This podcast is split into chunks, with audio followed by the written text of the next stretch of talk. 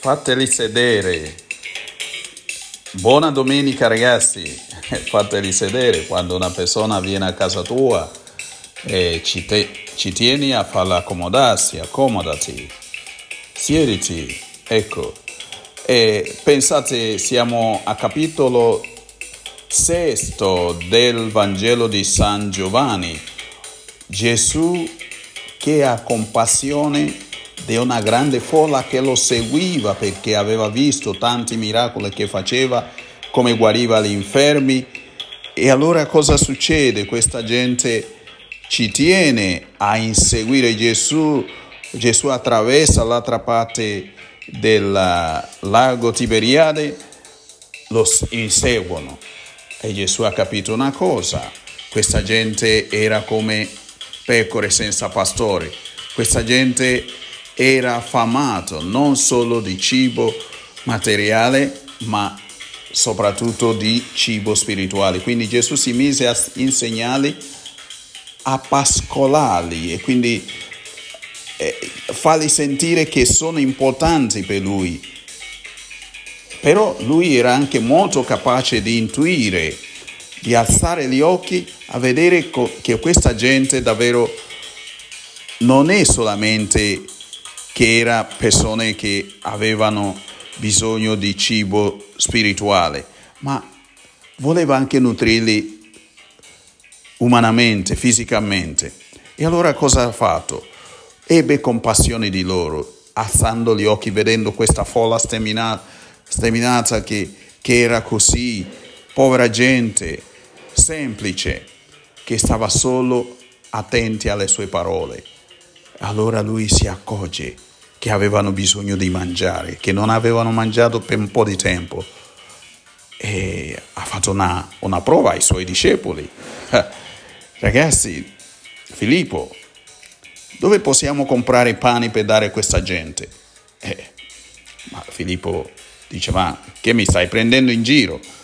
Vedi tanta gente così e vuoi comprare pane, ma nemmeno 200 denari di pane basterebbe per saziare tutta sta gente.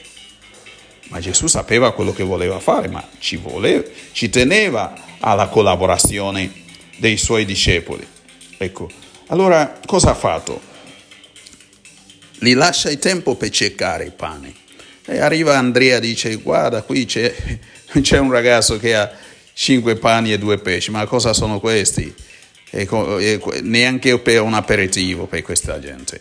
Ecco, e facendo questo, eh, Gesù gli dice, datemelo, portatemi quello che avete, portatemi quello che avete e ci penso io il resto.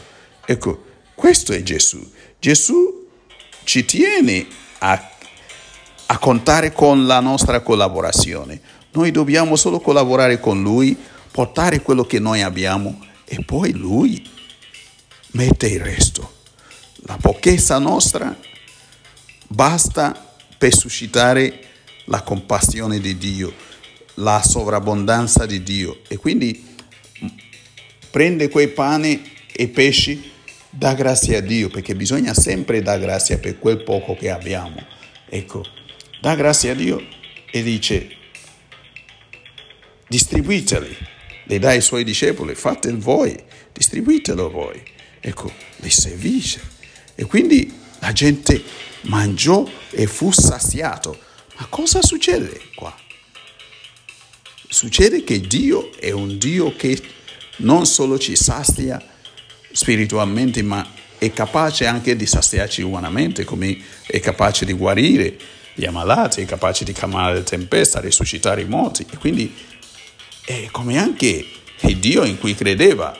Nella prima lettura, secondo libro dei, dei re, c'è Eliseo le portano una, una cosa da mangiare, del pane, anche lì pane di oso, e lui ha voluto condividerlo con gli altri. Dice dateli alla gente che hanno fame. E i suoi discepoli dicono ma cosa sono questo per tanta gente? Dateli, cominciate a dare. Da un momento che tu dai tutto si moltiplica, come del resto quando eh, eh, Elia, vi ricordate Elia a Sarepta che aveva raggiunto una vedova che stava cercando legna per fare l'ultima farina che aveva. E anche lì, eh, l'uomo di Dio Elia ha chiesto alla donna una focaccia, prima l'acqua e poi la focaccia. E la donna diceva, ma non c'ho niente. Dice, tira fuori quello che hai. E poi con la fede si moltiplica.